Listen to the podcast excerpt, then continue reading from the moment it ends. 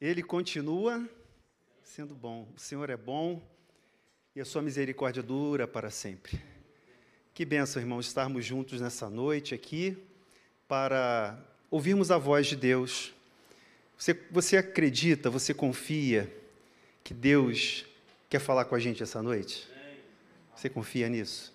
Eu confio e eu espero isso. A minha expectativa é que Deus fale com a gente nessa noite. Eu queria que você abrisse a sua Bíblia na carta aos Hebreus, capítulo 12. A carta aos Hebreus, capítulo 12, versículos 1 a 3. Esse vai ser o texto da nossa meditação nessa noite. A gente vai fazer a leitura, em seguida, nós vamos orar, pedindo ao Senhor que nos ajude, nos ilumine, nos dê graça para compreender a palavra dele.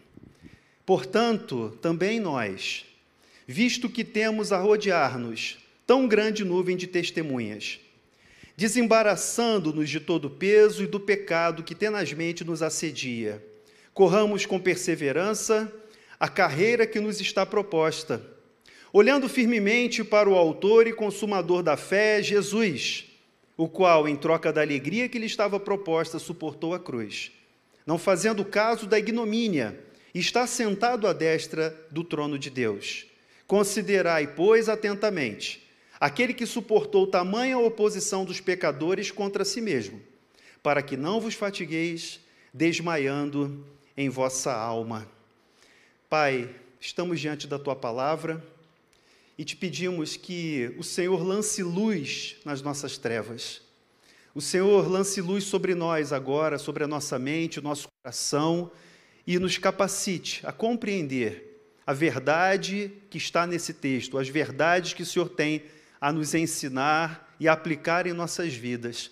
Pai, que essa palavra venha a responder as nossas perguntas, que essa palavra fale aos nossos corações e traga transformação para mim e para cada um, Pai, que aqui está, que está acompanhando essa mensagem, essa meditação. Nós oramos gratos a Ti, Pai, confiando na Tua boa vontade nessa noite, em nome de Jesus. Amém. Amém. Meus irmãos, o texto que nós lemos de Hebreus, capítulo 12, ele traz aqui um cenário interessante, né, que é um cenário, você que já fez a leitura percebeu que ele está falando de uma corrida, ele está falando de um estádio.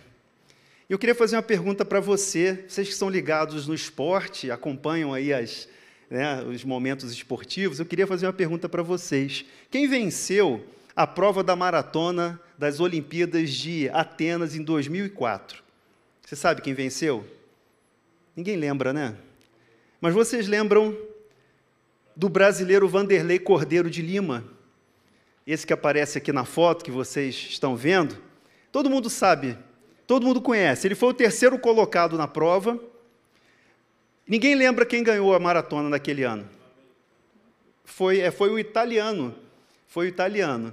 Mas ninguém lembra, porque é, o que ficou marcado na história foi a história de Vanderlei. Vou fazer uma leitura rápida aqui para narrar o que aconteceu. Na altura do quilômetro 35, a maratona tem 42 quilômetros, é, 192 metros. E acho que é isso, 190 por aí.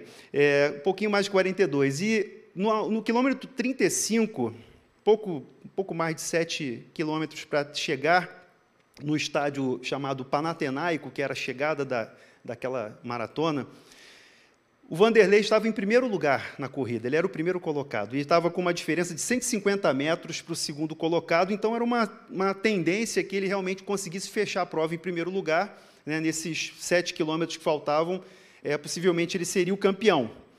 Ele foi atacado na rua, né, nessa imagem que você acompanha aí com a gente, por um ex-padre irlandês chamado Neil Oran. E esse agressor, ele atacou o Vanderlei e o Vanderlei foi jogado para fora da pista. Ele foi socorrido por um, um espectador, um grego chamado Polínio Cosivas, que conseguiu né, conter ali o agressor, desvencilhar né, o agressor para que o, o Vanderlei prosseguisse e ele volta ainda na liderança, ainda com um pouco de vantagem, alguns metros de vantagem, mas é, o abalo emocional, o susto, né, a situação da agressão inesperada, tiram a concentração do atleta e ele acaba sendo ultrapassado é, nos quilômetros finais pelo Baldini, que é o italiano que foi o campeão, e por um norte-americano que foi o segundo colocado. Mas o Vanderlei não desistiu da prova. Vanderlei continuou na prova e ele manteve ali, ainda que com essas dificuldades, com, esse, né, com essa desconcentração que foi essa agressão que ele sofreu, e ele entra no estádio olímpico, lá em Atenas, debaixo né, da ovação daquela plateia, daquela nuvem de testemunhas, como nós lemos aqui no texto, e ele entra naquela, né, fazendo aviãozinho, e ele completa a prova, sorrindo, apesar de ter sido né, prejudicado naquela prova. É, e ele acabou sendo contemplado com a medalha Pierre de Coubertin, que é uma homenagem feita aos atletas é, que valorizam mais do que a vitória em si, mas valorizam o espírito esportivo, reconhece então essa, esse prêmio né, que foi dado a ele, reconhece essa, é, essa sua capacidade, resiliência, esse, esse tipo de postura do atleta. É, a história de Vanderlei acho que todos aqui conhecem, né? Talvez os mais jovens, né? 2004, a geração mais nova talvez não tenha é, presenciado esse fato, mas acho que muita gente lembra dessa história. Correu o mundo e o Vanderlei foi aquele que acendeu a tocha olímpica nos Jogos aqui do Rio de Janeiro em 2016. Né? Por que, que eu estou contando essa história que você conhece, para você lembrar? Né? E essa cena é muito marcante, né? essa imagem aqui é muito marcante. É, o é, o agressor atacando o maratonista e ali alguém ajudando, sabe, aquele momento crítico da corrida e, e a gente vai trazer essa imagem, essa realidade desse fato histórico que a gente conhece para a realidade da maratona da fé cristã. A vida cristã pode ser comparada a uma maratona. E essa metáfora é excelente porque realmente ela retrata as dificuldades, as provações, as tribulações, é, a, a, o cansaço que nós temos. E o autor bíblico, o autor da carta aos Hebreus, usa essa metáfora, que era conhecida dos seus contemporâneos e também muito conhecida de nós. Então, o, o cristão ele pode ser comparado a esse atleta que corre no estádio, que corre na arena para conquistar a coroa da vitória. Nós, como cristãos, somos esses atletas. Paulo usa essa metáfora e o autor aos Hebreus também usa. Enquanto nós estamos já diante de milhares de espectadores, né? imagina aquela sensação de um Maracanã lotado e aquela torcida que você praticamente não consegue ver né, onde estão as arquibancadas, porque a torcida toma conta daquele, daquele estádio e você tem um visual, uma impressão visual de que aquilo é uma nuvem que rodeia aqueles que estão ali disputando aquela partida, aquele evento esportivo. Há muitos obstáculos, o extremo cansaço da longa distância da maratona também pode ser é, um fator que nos leve a pensar em desistir. O que, que a gente vai fazer nesses momentos? É, como é que nós vamos correr essa longa carreira, essa longa corrida até o fim sem desistir? São essas perguntas que eu quero deixar para vocês, para a gente entrar nesse texto, para a gente entrar nessa verdade aqui explicada na carta aos Hebreus. É, e ele usa essa metáfora de forma magistral. É, é assim, é, é eu amo essa carta, eu amo a Bíblia toda, mas assim tem algumas tem algumas passagens que mexem mais com a gente. Né? E a carta aos Hebreus realmente para mim é um desafio muito grande porque ela, ela é uma carta de encorajamento. A carta aos Hebreus, você sabe, ela foi escrita, como o nome já diz, aos Hebreus, que eram judeus convertidos ao cristianismo e que estavam dispersos ali pelo Império Romano, é, estavam vivendo a sua vida e eram cristãos. Mas as pressões, as tribulações, as perseguições faziam aqueles irmãos, naquele primeiro século, é, pensar em desistir.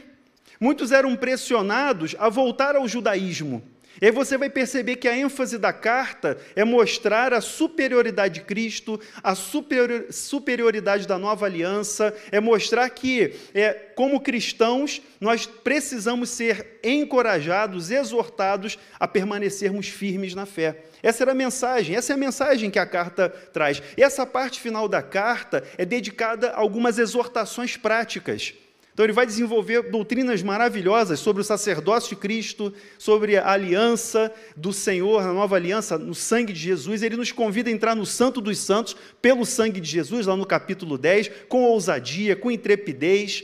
Mas agora, na parte final, ele começa a trabalhar questões práticas, desafios práticos da vida, é, e ele começa a trabalhar também, a, a estimular os, destinatários a permanecerem na fé. É, e também preparando esses irmãos para as circunstâncias de sofrimentos que eles já suportavam e que eles iriam suportar também. É, é interessante que esse texto começa com né, a palavra, a primeira palavra do capítulo 12 é portanto portanto.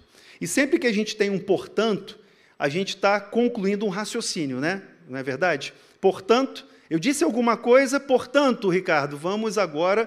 Então, ele está falando um portanto a partir de uma argumentação que ele desenvolveu. E a argumentação que nos leva a esse portanto é o capítulo 11, que você conhece, é que é chamada Galeria dos Heróis da Fé. E você vai ver que o autor aos Hebreus ele fala sobre fé 24 vezes no capítulo 11. Pela fé, pela fé, ele vai contar histórias de irmãos nossos, que nós vamos encontrar lá na glória, irmãos que viveram no Antigo Testamento, que foram pessoas de fé, que não viram a concretização da promessa, morreram na fé, morreram na expectativa, não viram o Messias, mas eles aguardavam uma pátria superior. O autor da carta chega a dizer, aqui no versículo 38, que são homens dos quais o mundo não era digno. São homens e mulheres, pessoas dos quais o mundo não era digno. E eles não viram o cumprimento, eles não viram a concretização. Eles morreram na fé, mas eles perseveraram na fé. E aí o autor da carta, ele introduz o capítulo 12, fazendo essa ligação com o argumento desenvolvido sobre os heróis da fé e sobre essa nuvem de testemunhas. Então ele diz: portanto, também nós. Então o autor da carta nos inclui nessa realidade de viver pela fé, de perseverar pela fé, de caminhar, de correr essa caminhada, essa, essa maratona da fé, é, perseverantes, confiando no Senhor. Quando ele fala nós, portanto, também nós, visto que temos a rodear-nos tão grande nuvem de testemunhas, é, ele está se referindo, né, quando ele fala dessa nuvem de testemunhas, imagine um estádio lotado. Imagine né, o momento ali, a arena, o estádio lotado, e a gente correndo essa maratona para chegar ali, para cruzar a linha de chegada, cansados, né, desgastados, desidratados, mas é, a, a, a, sensação que se tem quando se depara com essa torcida, quando se depara com essa arquibancada lotada, é uma sensação de renovo. E a gente, né, a, ao experimentar essa, essa, essa, essa realidade da nuvem de testemunhas, nós olhamos para os nossos irmãos do passado, nós olhamos para esses nossos irmãos do Antigo Testamento, e a palavra de Deus é, foi preciso em fazer esse registro para o nosso ensino, como Paulo fala em Romanos no capítulo 15, versículo 4. Paulo diz que tudo que antes foi escrito para o nosso ensino foi escrito para que pela consolação das Escrituras nós tenhamos esperança, porque aquilo que Deus registra na Sua palavra é para nossa edificação, é para nosso fortalecimento, para alimentar a nossa alma na justiça, de maneira que a gente possa perseverar e tenha paciência através do testemunho das Escrituras. Então, essa nuvem de testemunhas se refere a esses irmãos do capítulo 11. Mas o autor aos Hebreus se coloca no mesmo nível. Ele coloca os seus destinatários e ele mesmo, como um corredor, por isso ele usa a expressão nós também. Nós também. Ou seja, essa nuvem de testemunhas não se restringe aos irmãos que já partiram, já estão com o Senhor na glória. E cuidado, tá? Deixa eu abrir um parênteses aqui rápido. Cuidado, tá? A gente não está aqui advogando a visão católico-romana é, de intercessão dos santos, não é isso que o texto está dizendo. O texto não respalda essa tese ah, os irmãos estão torcendo por nós, intercedendo. Não, isso não existe. Na verdade, a visão que o autor da carta aos Hebreus quer passar é que o testemunho desses irmãos, para nós, é um encorajamento de fé. o testemunho que eles viveram, que eles deram, essa nuvem de testemunhas. Né? A testemunha ela fala daquilo que ela viu, aquilo que ela ouviu, então ela relata. A testemunha fala, o sangue de Abel ainda fala, diz o autor aos Hebreus do capítulo 11. A testemunha fala e fala alto.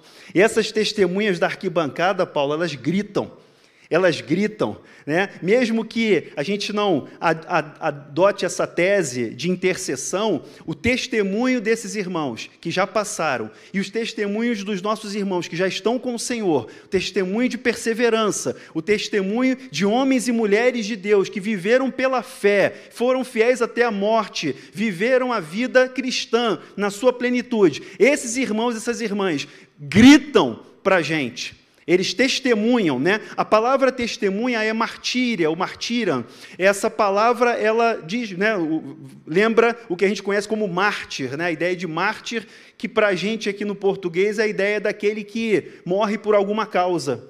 É, tem a ver essa ideia, mas mais do que isso, a palavra original de testemunha é alguém que, que vê, alguém que fala, alguém que prega, alguém que proclama essa verdade daquilo que viveu. Mas veja, é, esses irmãos, né, esses irmãos da nuvem de testemunhas, tanto aqueles que estão no registro bíblico, tanto aqueles que viveram na história da igreja, outros que conviveram conosco, e nós que estamos também aqui hoje correndo essa maratona, todos nós fazemos parte dessa nuvem de testemunhas. Nós estamos rodeados de uma nuvem de testemunhas. Então, o autor aos Hebreus começa né, a, com essa expressão, lembrando para a gente que essas testemunhas estão ao nosso redor porque elas têm interesse no nosso sucesso. Irmãos, a vida cristã é uma maratona e nós precisamos nos incentivar uns aos outros. Sabe, quando a gente corre, a gente sente né, as dificuldades da corrida, e uma coisa é você correr sozinho, outra coisa é você correr com alguém, e, o, e quem corre junto vai incentivando, vai encorajando, volta para ajudar. A gente vê isso na prática das corridas né, do que acontecem hoje. É, às vezes um corredor se machuca, para ali, está passando mal, a gente para para socorrer. Então há uma solidariedade. Então o autor aos Hebreus se coloca no mesmo nível e ele se inclui, porque ele também é um corredor, assim como nós e como seus destinatários na época. É, nesse período do Novo Testamento, né, de Jesus para cá, nós já temos o cumprimento da promessa. A grande diferença entre nós e aqueles que estavam lá no, no, nesse relato do capítulo 11 é que eles morreram sem ver o cumprimento da promessa, que é Cristo. O autor da carta aos Hebreus começa a carta, lá no capítulo 1, dizendo: Havendo Deus outrora falado de muitas maneiras aos pais, pelos profetas, nesses últimos dias nos falou através do Filho, a quem constituiu herdeiro de todas as coisas, e pelo qual também fez todas as coisas, fez o mundo, fez todo o universo. Então, ele diz o seguinte: olha, os nossos pais ouviram os profetas, mas nós ouvimos o próprio Filho de Deus encarnado. Então, nós hoje, já agora, nesse período pós-Novo Testamento, nesse período em que nós somos a igreja do Senhor, somos filhos de Deus, nós podemos vivenciar uma nova realidade dentro dessa corrida da maratona cristã e dentro dessa nuvem de testemunhas, exortando, testificando, encorajando um ao outro para que nós possamos correr essa carreira que nos foi proposta. A sequência do versículo, o primeiro versículo, ele diz o seguinte: desembaraçando-nos de todo o peso e do pecado que tenazmente nos assedia. Eu queria pensar um pouco, meditar sobre essa parte do primeiro versículo com você. Desembaraçando-nos de todo o peso e do pecado que tenazmente nos assedia. Veja, nessa metáfora da corrida, agora o autor da carta, ele olha para as roupas, ele olha para o equipamento do corredor. Como é que o corredor dessa época disputava a maratona, a corrida, nu. A Marina falou ali, nu, né? Nu, praticamente nu. E as roupas gregas, né? Você lembra dos filmes aí, das, das, dos livros, né? Era aquele retângulo comprido, né? Que era preso por, é, como é que é o nome? Broches assim, né? É um retângulo que ia praticamente até os pés, alguns mais curtos, outros mais longos até os pés. Imagina um corredor correndo com essa túnica, com essa roupa grande, ele ia se enrolar, ele ia tropeçar, ele ia se atrapalhar, ia ficar lento. Mas o autor da carta, ele está usando a metáfora da corrida, ele está retratando como é que o corredor deve correr. É, então ele está dizendo, despojando, desembaraçando, despindo Literalmente é despindo. Mas Marcelo, despindo de quê? Despindo de todo peso. Aqui nós temos duas questões, né? E aí vou entrar um pouco na técnica da corrida, né? Duas questões: o equipamento, o material, né, o uniforme do corredor, que tem que ser o mais leve possível. Hoje a gente não corre nu, mas a gente corre de short, camiseta, tênis leves, e também o peso. Então, quando ele fala de peso, ele está falando do do equipamento, ele está falando também do sobrepeso do corredor. Então, o corredor pesado ele vai ter dificuldade. Meus irmãos, que, que metáfora boa para a gente aplicar hoje. Né? Ele está falando, olha, elimine tudo aquilo que atrapalha o seu relacionamento com Deus. Ele está dizendo, tem coisas que não são necessariamente pecados. A primeira parte do versículo, aqui, é dessa, dessa, dessa, desse trecho que a gente está lendo, todo peso é aquela situação ou aquelas coisas são aquelas coisas que não são necessariamente pecados, mas atrapalham nossa comunhão com Deus.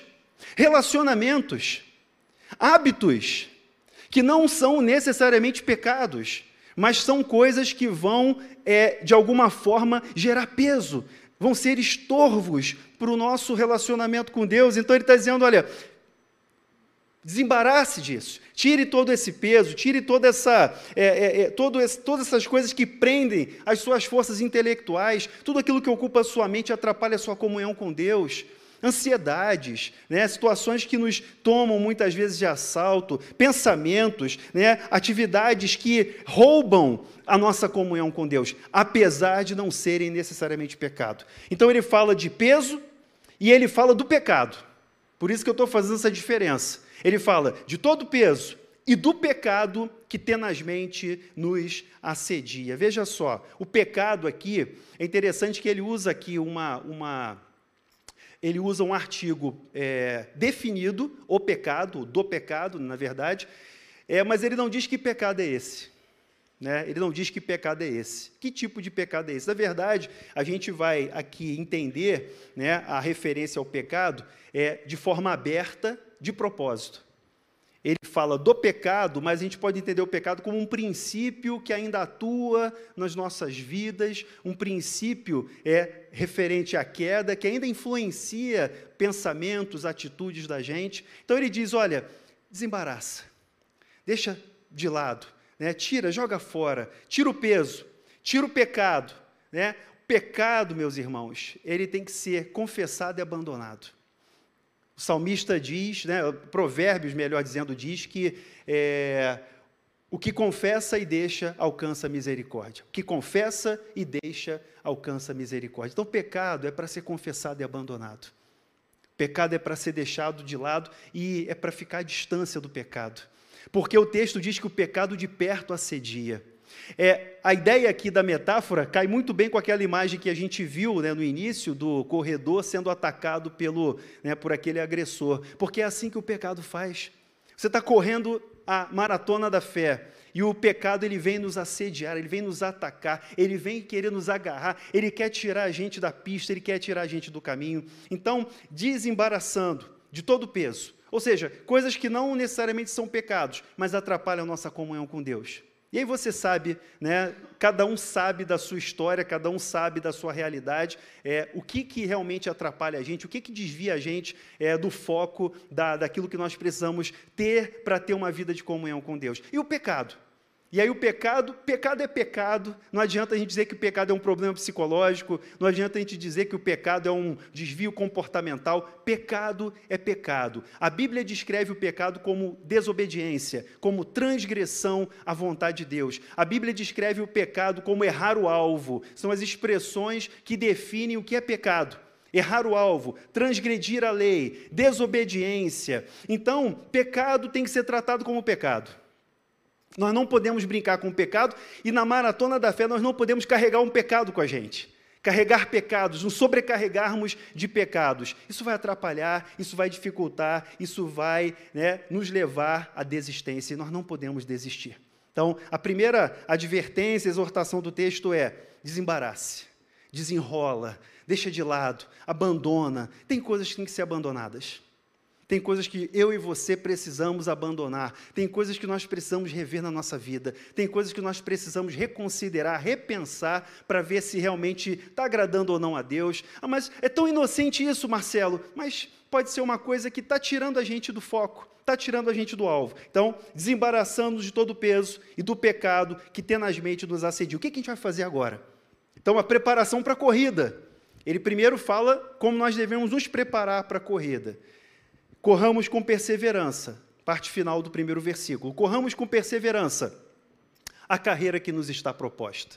Corramos com perseverança a carreira que nos está proposta. As testemunhas de fé, a nuvem de testemunhas, nós que nos exortamos aqui mutuamente, nós nos encorajamos a correr com perseverança essa carreira que foi proposta pelo próprio Deus. É interessante que a palavra carreira aqui, que a gente traduz como carreira ou corrida, é a mesma palavra, é a palavra é agona, é luta, agonia, né? Marina pensou ali, agonia, é isso aí mesmo, Marina, agonia né? é a ideia dessa palavra. Então veja só, é, o que o texto está dizendo para a gente é o seguinte: é, lute o combate, corra a carreira.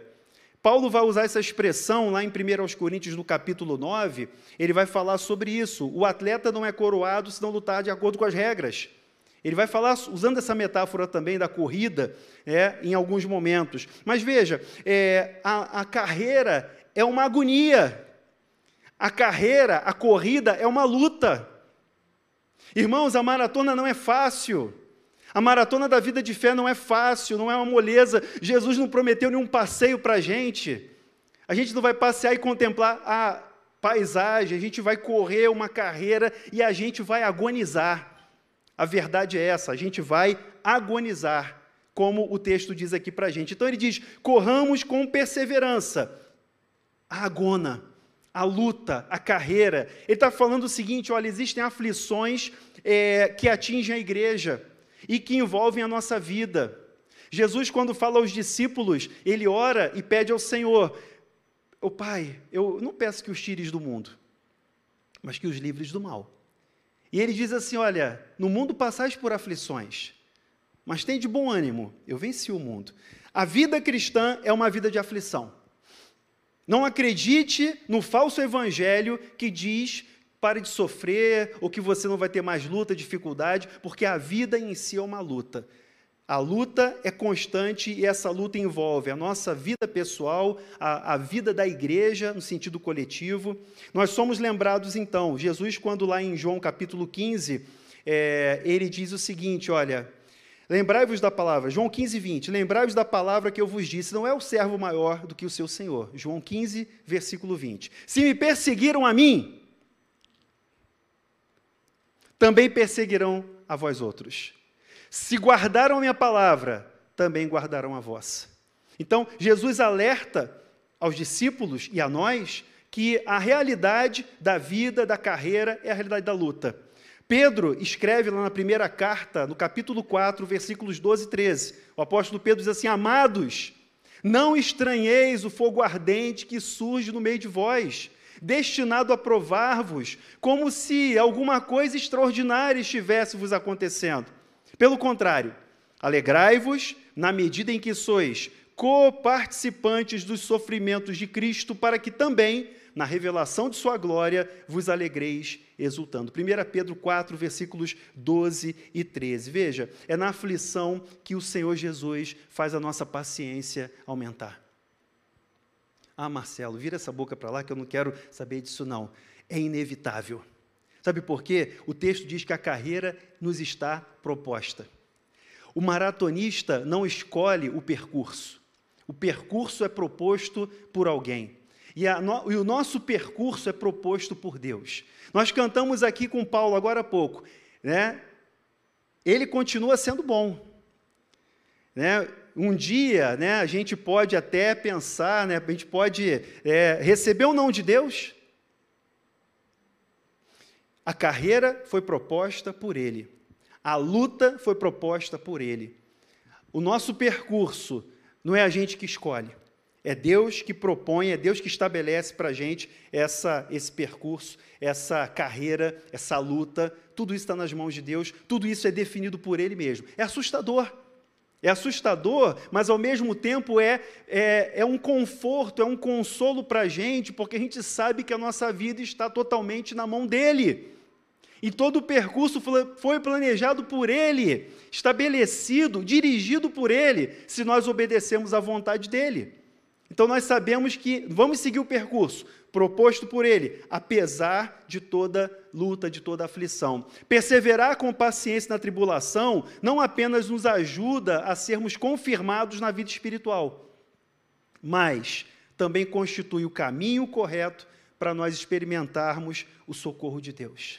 Perseverar na tribulação com paciência nos ajuda a entender, a compreender, mesmo que a gente não compreenda nem entenda, mas a nos adequar à vontade de Deus, a seguirmos e experimentarmos o socorro dele. Porque no percurso definido por Deus, ele vai colocar o ponto de hidratação. Ele vai colocar ali uma ambulância, Paula, para socorrer a gente, um, um enfermeiro, um médico ele vai colocar ali o, né, uma, uma, um gel de carboidrato ali para a gente se fortalecer, se recuperar. Ele vai colocar ali um, o, o, tudo que a gente precisa para a gente completar a carreira. Agora vamos para o versículo 2 e vamos é, aprender aqui na carta aos Hebreus qual vai ser a nossa estratégia de corrida. Todo corredor tem uma estratégia, não é, Tiago? Todo corredor tem uma estratégia. É, e o corredor ele não corre a esmo. Né? Você vai correr uma corrida longa, você não vai sair correndo desesperado nos primeiros 100 metros. Você vai ter uma estratégia de corrida. Então, o versículo 2 ensina como nós devemos correr. O primeiro versículo a gente viu que a gente precisa se desvencilhar, se desapegar do peso e daquilo que é pecado e que nos assedia e que nos atrapalha, que nos embaraça o caminho à corrida. E agora, qual vai ser a nossa estratégia de corrida? O texto diz assim: olhando firmemente para o Autor e Consumador da fé, Jesus. A nossa estratégia de corrida é desviar o olhar em direção a Jesus. É interessante que a, palavra aí, olhando firmemente, significa tirar o olhar, tirar o olhar, desviar o olhar. Mas como assim? Se eu tenho que olhar firmemente para Jesus, como é que eu vou desviar o olhar? Irmão, irmã, desviar o olhar da tribulação, desviar o olhar da aflição e olhar para Ele, desviar o olhar do problema e olhar para Jesus. Então, a estratégia da corrida, da maratona da fé, é tirar o olhar da tribulação, do pecado e fixar firmemente o nosso olhar em Jesus.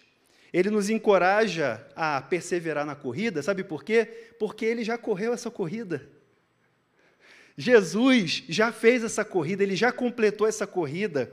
Então, ele é aquele que fortalece o corredor e capacita o corredor. Então, quando nós olhamos para ele, quando nós olhamos para o Senhor Jesus, olhamos firmemente para o Autor e Consumador da nossa fé, nós somos capacitados a suportar as tribulações. Nós tiramos o nosso olhar do problema, da nossa tribulação, nós abandonamos a autocomiseração, nós abandonamos aquele sentimento que nós estamos sozinhos, sofrendo sozinhos, que é natural de quem sofre. Quem sofre pensa que está sozinho sofrendo. Eu me lembro, eu me lembro quando eu perdi meu irmão. Meu irmão tinha 15 anos, eu perdi meu irmão. E eu fui, é, eu estava na, na, na, Marinha nessa época, lá na Escola Naval, e eu recebia a mensagem que meu irmão tinha falecido, e aí eu precisava ir até né, a minha mãe, a minha família, e aí eu pedi uma autorização para sair da escola num dia lá, um dia, é, foi, foi 8 de agosto, se não me engano, dia, foi em agosto de 1990.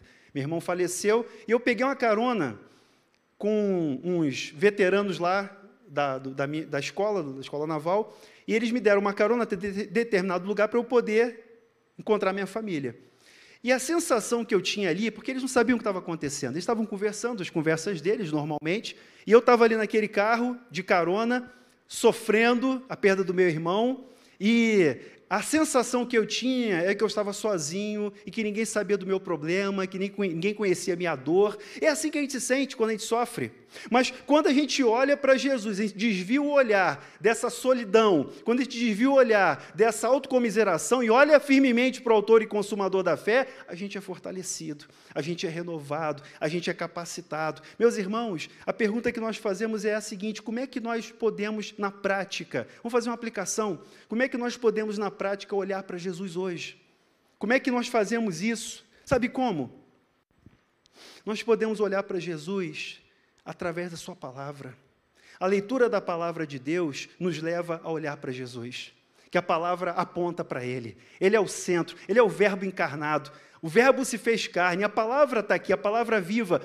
A Bíblia aponta para Jesus, de Gênesis ao Apocalipse. A Bíblia fala: olha para Jesus, olha para o Autor consumador. Olha para o Alfa e o Ômega, o início e fim. Olha para aquele que criou todas as coisas, aquele que é o seu redentor e aquele que há de consumar todas as coisas no tempo certo, no momento em que o Pai determinou. Então, a Bíblia nos leva a olhar para ele. Sabe como é que nós olhamos para Jesus? Na comunhão dos santos na comunhão da igreja, na vivência comum do corpo de Cristo. Não existe cristão isolado, não existe cristão sozinho. É por isso que o autor da carta nos lembra dessa nuvem de testemunhas. É uma nuvem de testemunhas que você vai encontrar em todo o mundo. Você vai encontrar aqui, você vai encontrar em qualquer lugar do mundo que você for. Ainda que escondido, ainda que perseguido, você vai encontrar uma nuvem de testemunhas, você vai encontrar o remanescente fiel, você vai encontrar aquelas pessoas cujos joelhos não se dobraram aos ídolos desse mundo, você vai encontrar as pessoas que estão perseverando na fé, e junto com você estão sendo fortalecidas. Sabe por quê? Que estão olhando para Cristo, estão olhando para Jesus. Nós olhamos para Jesus na nossa comunhão, na comunhão da igreja, na comunhão dos santos. Nós olhamos para Jesus quando ouvimos a proclamação da palavra de Deus, quando ouvimos a pregação do Evangelho, quando escutamos a palavra, quando nos encontramos para orar, Eveli. Nós olhamos para Jesus quando nós nos encontramos para orar, seja virtual, online, seja presencial aqui na igreja, quinta-feira, 19 horas. Qualquer hora, quando nós nos encontramos, nos reunimos para orar. Jesus falou assim: onde estiverem dois ou mais reunidos em meu nome, ali eu estarei. Nós vemos Jesus, nós olhamos firmemente para Ele, quando nós praticamos esses exercícios espirituais, quando nós desfrutamos desses meios de graça, oração, palavra de Deus, comunhão dos santos, a vivência da igreja. Isso faz parte, nós olhamos para Ele dessa maneira, muito prático, muito é, é, é, intuitivo o que o autor do texto diz para a gente, inspirado pelo Espírito Santo. Ele fala que ele é o autor e consumador da fé. Ele não é somente o iniciador, ele não é apenas o líder dessa nuvem de testemunhas. Ele é o consumador da fé. E é interessante que você vai ver na sequência do texto que o autor da carta ele usa um, um modo verbal de uma ação completa e contínua. Ele vai mostrar que tudo que Jesus fez é uma obra completa, mas ao mesmo tempo ela tem esses efeitos permanentes que repercutem na nossa vida hoje e vão até o fim. Eles não são efeitos do passado, são ações completas, consumadas pelo nosso Senhor, mas que estão é, produzindo efeitos nas nossas vidas. Como nós podemos aplicar também essa parte? Quando nós competimos essa maratona da fé, nós não temos tempo para olhar ao redor. Não temos tempo para ficar perdendo com distrações ao redor nós vamos manter os nossos olhos focados no Senhor Jesus. Nós devemos fazer isso sem distração, sem perder o foco, sem perder a atitude. Jesus é mais do que um exemplo. Ele correu a corrida e a corrida dele foi perfeita. A nossa corrida é imperfeita. Tem hora que a gente anda, tem hora que a gente para, a gente sente o cansaço, mas a corrida de Jesus foi uma corrida perfeita. Lá no início da carta, do capítulo 2, versículo 10 de Hebreus, é, o, o texto diz que Jesus foi aperfeiçoado por meio do sofrimento. Ele correu a corrida. Ele venceu a maratona, ele passou por isso. Jesus é perfeito homem, perfeito Deus. Jesus é totalmente, integralmente Deus, integralmente homem e por isso ele pode também nos aperfeiçoar. Hebreus 2:10. Assim como ele foi aperfeiçoado através do sofrimento, ele também é capaz de nos aperfeiçoar se nós confiamos nele. Ele é o originador e o aperfeiçoador da nossa fé. Ele lançou o fundamento do nosso coração. Lembra de é, Filipenses capítulo 1, 6, né? Que eu preguei há um mês atrás. Falei sobre um pouco sobre isso um mês atrás. Filipenses 1,6. Paulo diz assim: Olha, estou plenamente certo, irmãos, de que aquele que começou a boa obra em vós há de completá-la, aperfeiçoá-la até o dia de Cristo Jesus. Eu estou certo, eu tenho certeza. Rapaz, mas eu estou todo ruim aqui, está difícil para mim. Mas olha, aquele que começou a boa obra vai completar, porque ele é o autor e consumador da fé. Ele é aquele que vai, que foi até o fim, ele vai até o fim com a gente. Na sequência do versículo 2, ele diz o que, que Jesus fez. Diz assim: O qual, em troca da alegria que lhe estava proposta, suportou a cruz, não fazendo caso da ignomínia, ignomínia é vergonha, e está sentado à destra do trono de Deus. Tem três coisas aqui importantes para a gente é, perceber nessa segunda parte do versículo 2. Veja, no sofrimento de Jesus, ele demonstrou fé no Pai. Lembra do Getsemane? Lembra da oração de Jesus? Como filho, como homem, ele diz: Pai, se possível, passa de mim esse cálice. Mas faz a tua vontade. Mas sabe, não é aquela oração relutante, não é aquela oração como se Deus fosse dar um jeitinho. É a oração da confiança, da fé em Deus, daquele que sabia o que, que ele suportaria, ele suportou a cruz, ele suportou a vergonha sabe? Mas é, ele foi aperfeiçoado no sofrimento e demonstrou fé ao passar pelo sofrimento. O segundo ponto desse, dessa, dessa parte do versículo 2 é quando ele diz assim: olha, o qual, em troca da alegria que lhe estava proposta. Eu falei já que ele suportou a cruz, mas em troca da alegria que lhe estava proposta. A gente pensa assim, normalmente o raciocínio da gente é assim: ah, Jesus estava lá na glória com o Pai, Aí eles combinaram: olha, vamos fazer o seguinte, vamos dar um tempo, você deixa a glória e tal, dá um, vai lá e cumpre o plano de redenção, depois eu vou né, devolver para você. Está combinado? A gente muitas vezes pensa assim, mas é o contrário.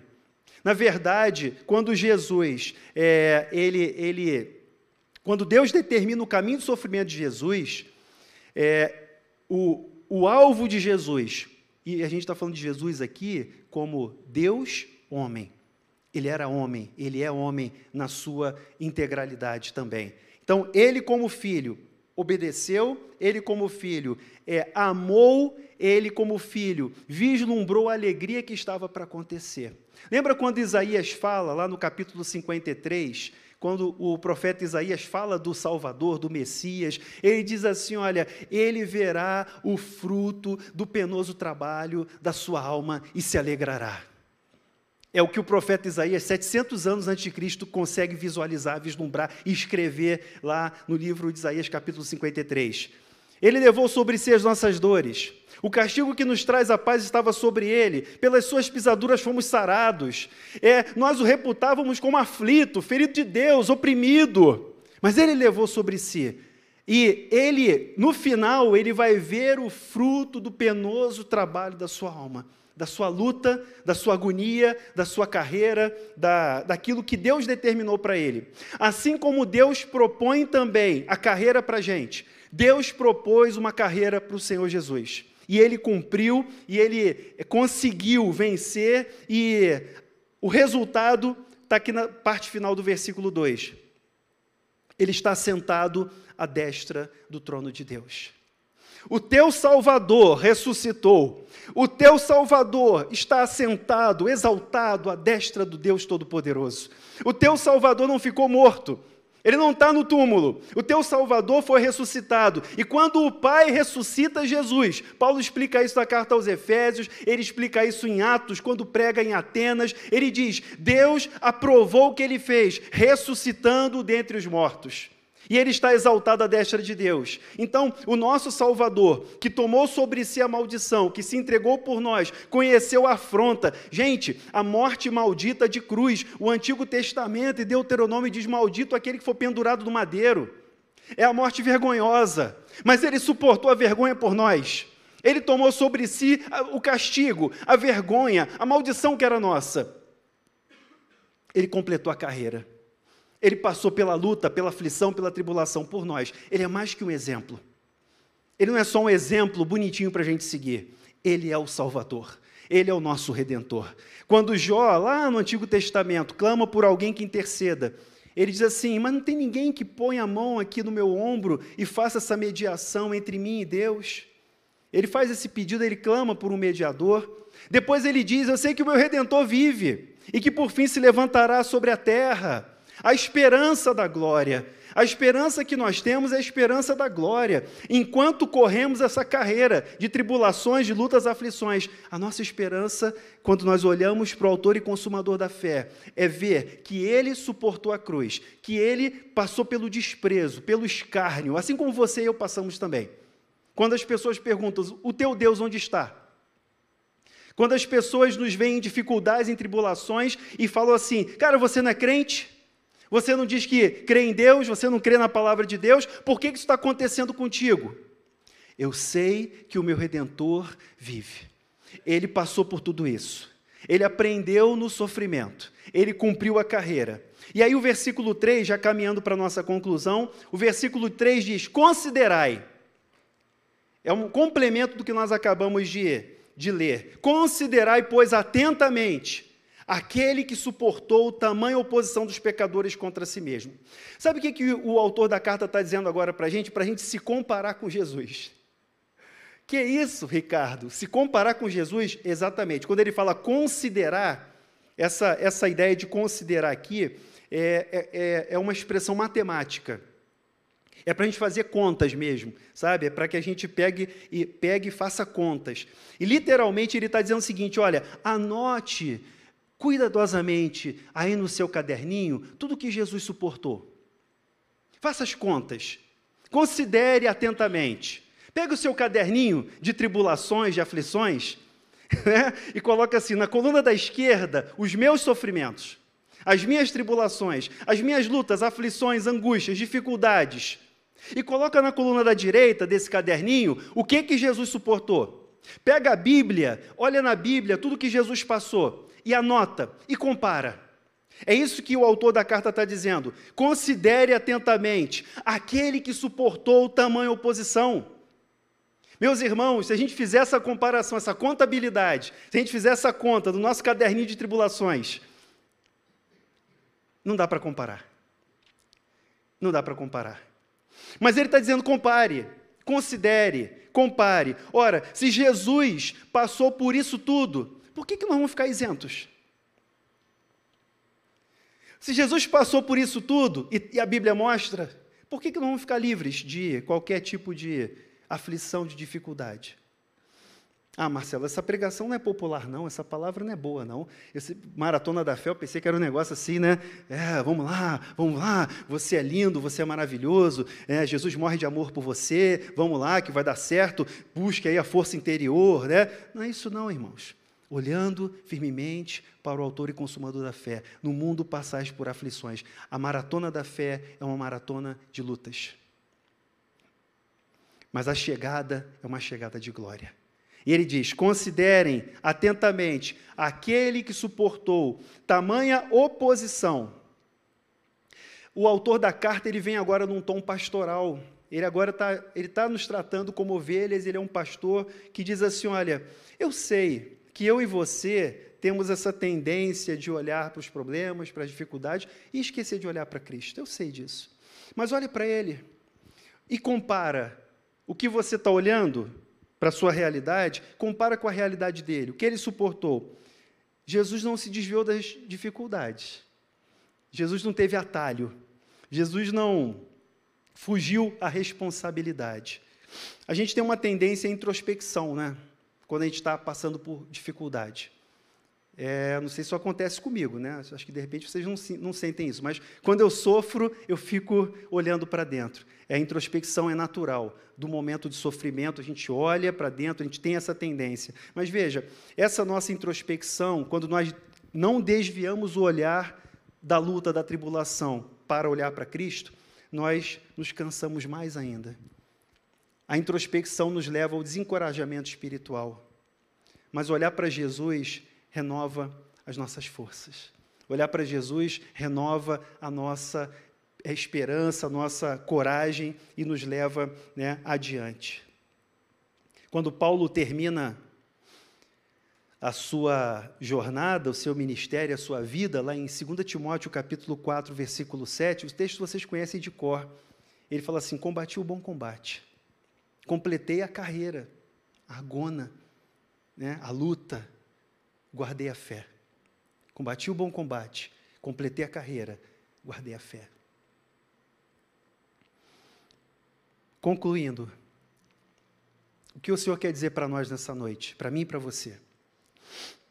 Primeiro, irmão e irmã, considere a incontável multidão, a nuvem de testemunhas, que tem mantido a fé. Nem todos os joelhos se dobraram a Baal. Elias fugiu de Jezabel, se escondeu na caverna e falou assim: Eu estou sozinho, Senhor. Sou eu, sobrei. Mataram os teus profetas. Olha, e só eu Deus falou, ô Elias, calma. Existem sete mil joelhos que não se dobraram a Baal. Deus sempre tem o seu remanescente fiel, e não é pouco, irmãos. Ao redor do mundo, há uma incontável multidão que está, hoje, apesar das tribulações, mantendo a fé. Essa nuvem de testemunhas nos acompanha.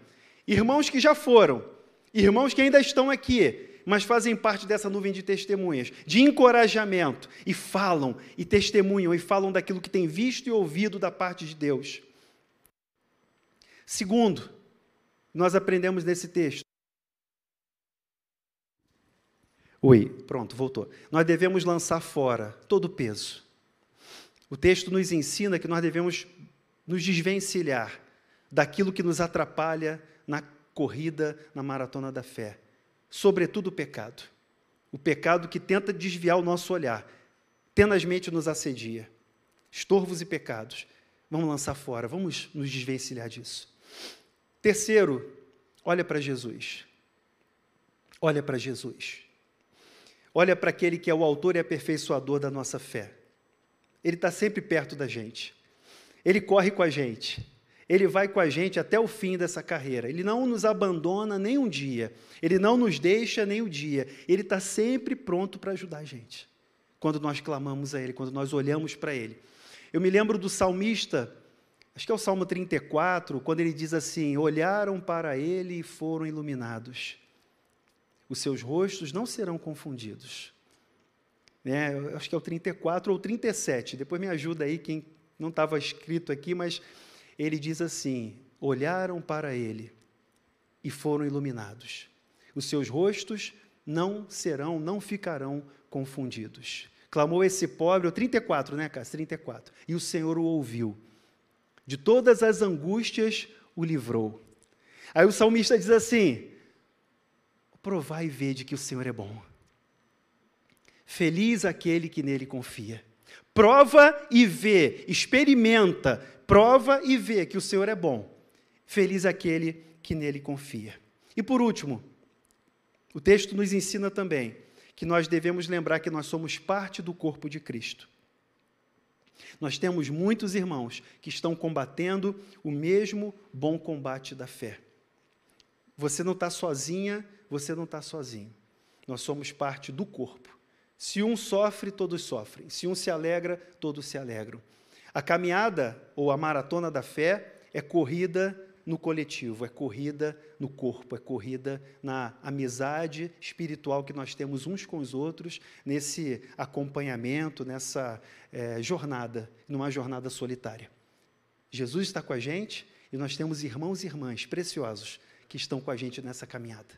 Deus abençoe a sua vida. Eu vou convidar a Eveli para orar por nós nessa hora e a gente vai agradecer a Deus pela Sua palavra e também colocar diante do Senhor as necessidades, as questões né, que nós temos é, enfrentado.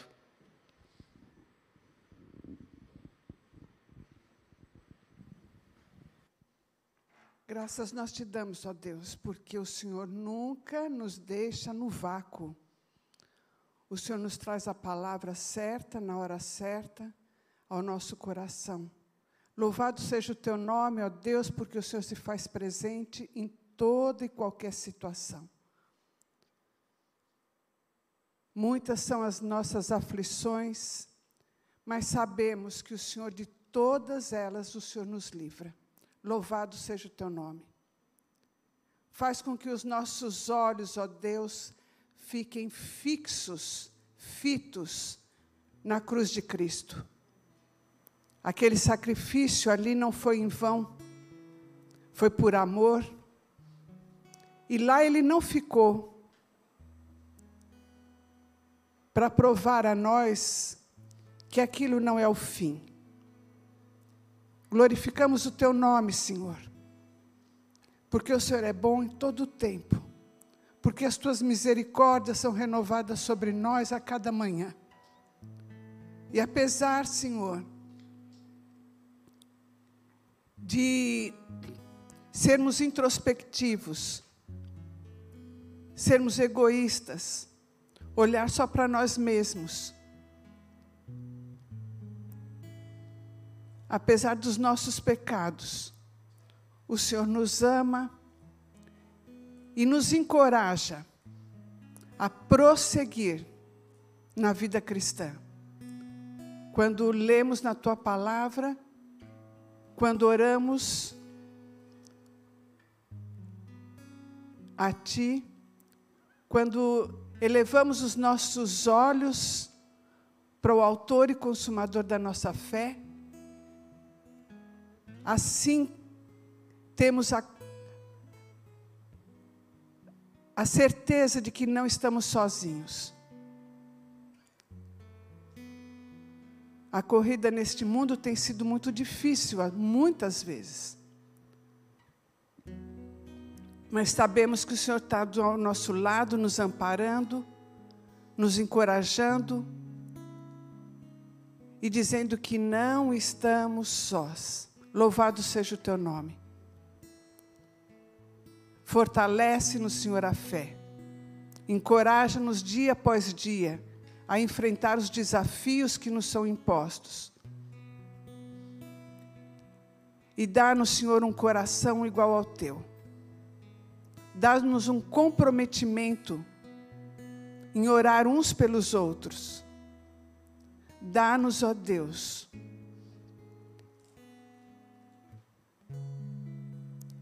a força que precisamos ter para resistir até o fim. Louvado seja o teu nome. O Senhor não ficou ali na cruz. O Senhor ressuscitou, teve um plano para conosco de salvação. E queremos te pedir, ó Deus, em nome de Jesus, alcança, Senhor, o coração daqueles que ainda não conhecem das grandes bênçãos que é caminhar contigo. Ajuda-nos, Senhor, nesta caminhada. Nós pedimos isso no nome do Senhor, Autor e Consumador da nossa fé, Jesus Cristo. Amém.